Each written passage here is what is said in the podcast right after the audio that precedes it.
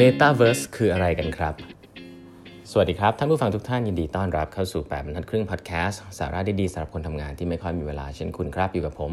ต้องกวีวุฒิเจ้าของเพจ8บรรทัดครึ่งครับครั้งนี้เป็น EP ที่ 976 แล้วนะครับ ที่มาพูดคุยกันนะครับ ก่อนอื่นนะครับ วันอังคารนี้นะฮะทุกๆ ท่านนะครับ ผมจะมีสัมภาษณ์พิเศษนะครับกับเคนนะฮะน้องเคนนักครินนะครับ น้องเคนตอนนี้ก็เป็นบรรณาธิการบริหารของ The Standard ครับจริงไม่ต้องอธิบายกันเยอะนะฮะทำ Secret Sauce เพื่อนบ้านกันนี่เองนะครับ จริง ๆ แล้วต้องย้อนความนี้ก่อนว่าเคนเนี่ย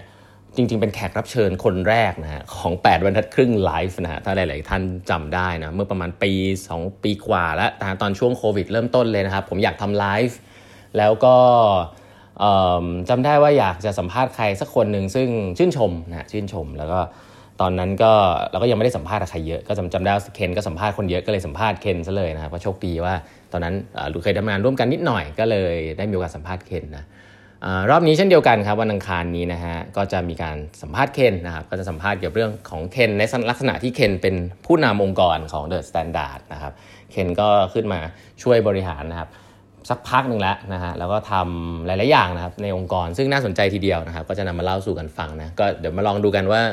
เปลี่ยนจากเคนเป็นคนถามเนี่ยเป็นคนตอบนี่จะเป็นยังไงบ้างนะครับ ก็เดี๋ยวผมจะเป็นคนถามเองนะครับ ก็รับชมรับฟังกันได้ครับวันอังคารนี้นะครับตอน2ทุ่มนะฮะไลฟ์ที่เพจแปดบรรทัดครึ่งนะฮะ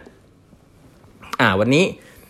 ผมวันนี้ผมมีประเด็นนิดหนึ่งมาเล่าให้ฟัง เพราะว่ามีคนถามมาเยอะอีกแล้วนะฮะคือจริงๆ แล้วมันมีเรื่องหนึ่งซึ่งมันก็เกี่ยวกับงานผมประมาณหนึ่งนะฮะประมาณหนึ่งก็คือคำว่า metaverse นะฮะ metaverse เวลาพูดถึงของใหม่ๆ ช่วงนี้โอ้โหตีมใหม่ ๆ มาเต็มเลยนะฮะ เดี๋ยวก็ decentralized finance นะฮะช่วง DeFi นะฮะเอ่อ Bitcoin นะ blockchain นะฮะหลังๆมานี่จะมีพวก NFT เยอะอาจจะเคยอาจจะเคยได้ยินคำนี้กันนะ NFT นะย่อมาจาก non fungible token นะฮะ ซึ่งวันนี้คงจะไม่ได้ไปเล่ารายละเอียดให้ฟังเนาะเพราะว่าอาจจะเดี๋ยวมีเวลามาเล่าแล้วกัน แต่วันนี้คงจะไม่ได้แตะตรงนั้นเยอะแต่ว่ามันก็มีคำหนึ่งซึ่งล่าสุดโผล่ขึ้นมาเลยนะครับ จริงๆเขามีการพูดกันมาสักพักแล้วแหละ แต่มันดังขึ้นมาจากเฟซบุ๊กนะครับก็คือเจ้า คุณซักเคอร์เบิร์กนี่แหละนะฮะที่เขาออกมาพูดว่า เฮ้ย จะเปลี่ยนชื่อบริษัทจาก Facebook นะครับเป็น Metaverse นะครับซึ่งก็เข้าใจได้นะครับ จริงๆ ถามว่า Facebook ใหม่กับ Metaverse ไหมนะฮะคำนี้คืออะไรเนี่ยต้องบอกว่าไม่เซอร์ไพรส์นะครับถ้าใครเซอร์ไพรส์นี่อาจจะอาจจะเซอร์ไพรส์อย่างนี้คือเปลี่ยนชื่อบริษัทนะฮะแต่ถามว่า vision ของ Facebook เป็นอย่างนี้มานานหรือยังนานมากแล้วนะครับเฟซบุ๊กเนี่ยจริง ๆ เขา acquire บริษัทแล้วก็พัฒนาเทคโนโลยีนะฮะทางด้านเกี่ยวกับ virtual reality มานานมากนะครับ augmented reality virtual reality ครับใน area ประมาณนี้ เพราะว่าเขาไป take บริษัทที่ดังเรื่องนี้มากเลย ท่านน่าจะรู้จักกันถ้าใครอยู่ในวงการคือ Oculus นะครับ ซึ่งมันเกี่ยวอะไรกับ Metaverse นะครับ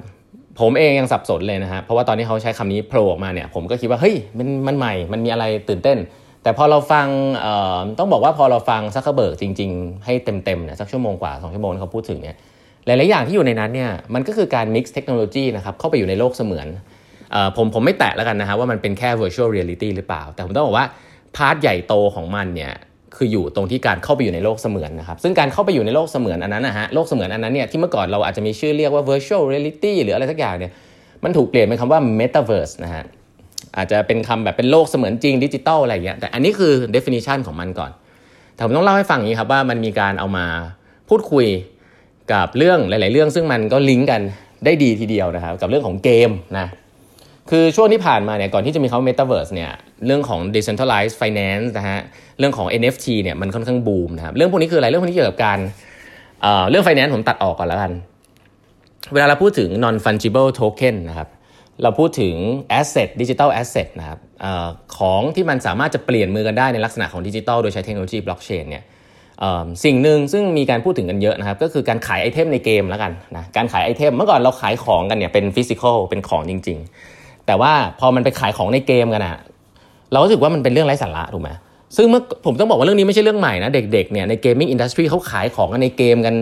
กันตั้งนานแล้ว คือฉันอยากได้สิ่งนี้แต่ฉันต้องเอาออกมาขายในตลาดที่เป็นเงินเงิน fiat เงินบาทเงิน US อะไรเงี้ย แต่จริง ๆ แล้วของพวกนี้ครับถ้ามันสามารถเปลี่ยนมือกันได้ภายในเกมนะฮะโดยใช้ digital currency อะสิ่งนี้ก็เริ่มมีการพูดคุยกันนะครับ แต่ว่าของไอเทมเหล่านั้นเนี่ยจะต้องถูกทำให้เป็นเขาเรียกว่า non fungible token ก่อน ก็คือเป็นของที่เปลี่ยนมือได้นะฮะมีคุณค่าในตัวมันเอง มีการเป็นเจ้าของแล้วกันผมพูดแค่นี้ ซึ่งอันนี้คือเทคโนโลยีบล็อกเชนนะครับแล้วก็ไอตัวที่ represent ไอของพวกนี้ไม่ว่าจะเป็นภาพเขียนเป็นไอเทมเป็นอะไรพวกนี้เขาเรียกว่า non fungible token นะครับ ซึ่งสิ่งนี้ใช้เทคโนโลยีบล็อกเชนเหมือนกัน แต่ว่าเอามาใช้ใน use case ที่ไม่ได้เกี่ยวกับ finance ทีเดียวนะฮะแต่เกี่ยวกับเรื่องของการแลกเปลี่ยนมือของของที่มีค่ามีชิ้นเดียวในโลกอะไรแบบนี้ซึ่งเรื่องพวกนี้ต้องบอกก่อนว่ามันเกิดขึ้นมานานแล้วใน gaming industry นะครับแล้วก็ไอตัวบล็อกเชนเนี่ยก็มา enhance มันทำให้ไอพวกหลายๆคนอาจจะเคยได้ยินเกมที่ชื่อ Sandbox นะครับหรือว่าหลายๆคนเล่นคริปโตก็พวก Axie อะไรพวกเนี้ย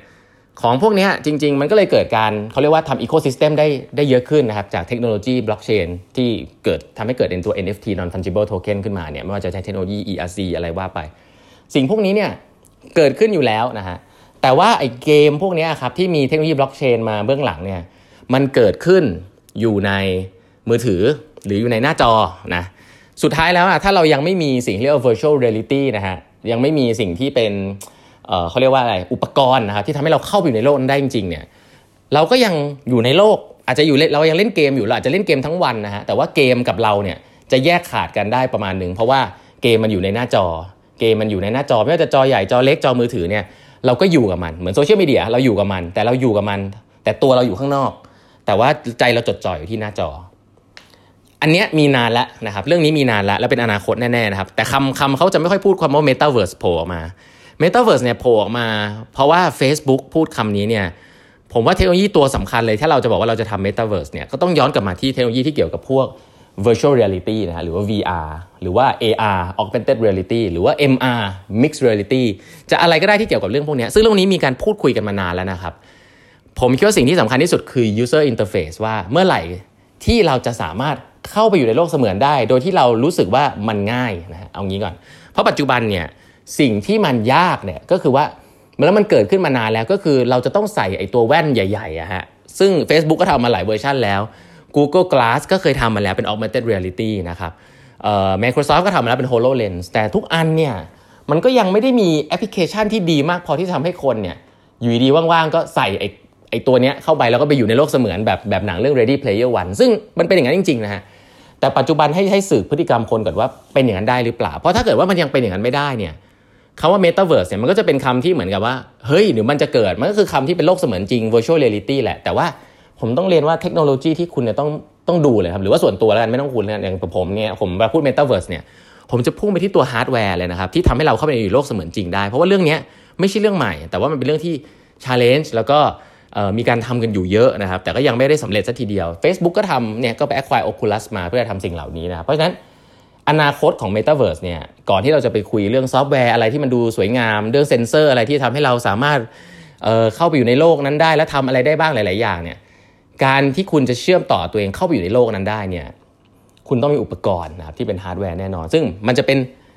ตัว goggle ตัวไอตัวหน้ากากสวมหัวแบบนั้น หรือมันจะเป็นคอนแทคเลนส์ก็ได้นะฮะก็มีคนคิดเรื่องพวกนี้อยู่นะครับ หรือถ้าเป็น Elon Musk Elon Musk บอกให้ผ่าตัดสมองเลยฮะ Neuralink นะฮะคุณลิงก์เลยแล้วคุณเข้าอยู่ในโลกนั้นได้เลย โดยที่ไม่ต้อง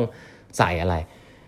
key ของ Metaverse เนี่ยผมคิดว่าตัวนี้แหละคือตัวที่สำคัญมากๆนะครับที่จะเข้าไปอยู่ในโลกนั้นเลย แล้วก็ทีเนี้ยคุณพุ่งเข้าไปอยู่ในโลกนั้นแล้วเนี่ยมันก็เป็น interface แบบใหม่แล้ว แต่คุณจะใช้ คุณจะแลกเปลี่ยนเหรียญนะ non fungible token มี currency แบบใหม่อยู่ในโลกแบบนั้น คุณจะสามารถเชื่อมโลกจากตรงนั้นตรงนี้ มีความรู้สึกเตะบอลได้กับเพื่อนบนโลกนั้น เพราะว่าคุณมีชุดที่มีเซ็นเซอร์ ซึ่งเป็น IoT นะครับ สามารถแตะแตะตัวกันแล้วรู้สึกกันได้นะฮะ ก็ต้องมีชุดเรื่อง IoT ฮาร์ดแวร์มาเกี่ยวอีก ซึ่งของพวกนี้เนี่ยต้องบอกว่ายังอยู่ในช่วง early stage มากนะครับ เวลาคุณไปพูดเรื่องว่าจะสามารถที่จะมีความรู้สึกหลาย ๆ อย่าง ประสาทสัมผัสหลาย ๆ อย่าง มากกว่าแค่การเห็นในโลกที่เป็นโลกเสมือนจริง หรือที่เขาเรียก metaverse เนี่ย เทคโนโลยีพวกนี้ก็ยังยังยังค่อนข้างไกลใช้คำนี้แล้วกันนะครับจากที่ติดตามมา เพราะฉะนั้นแล้ว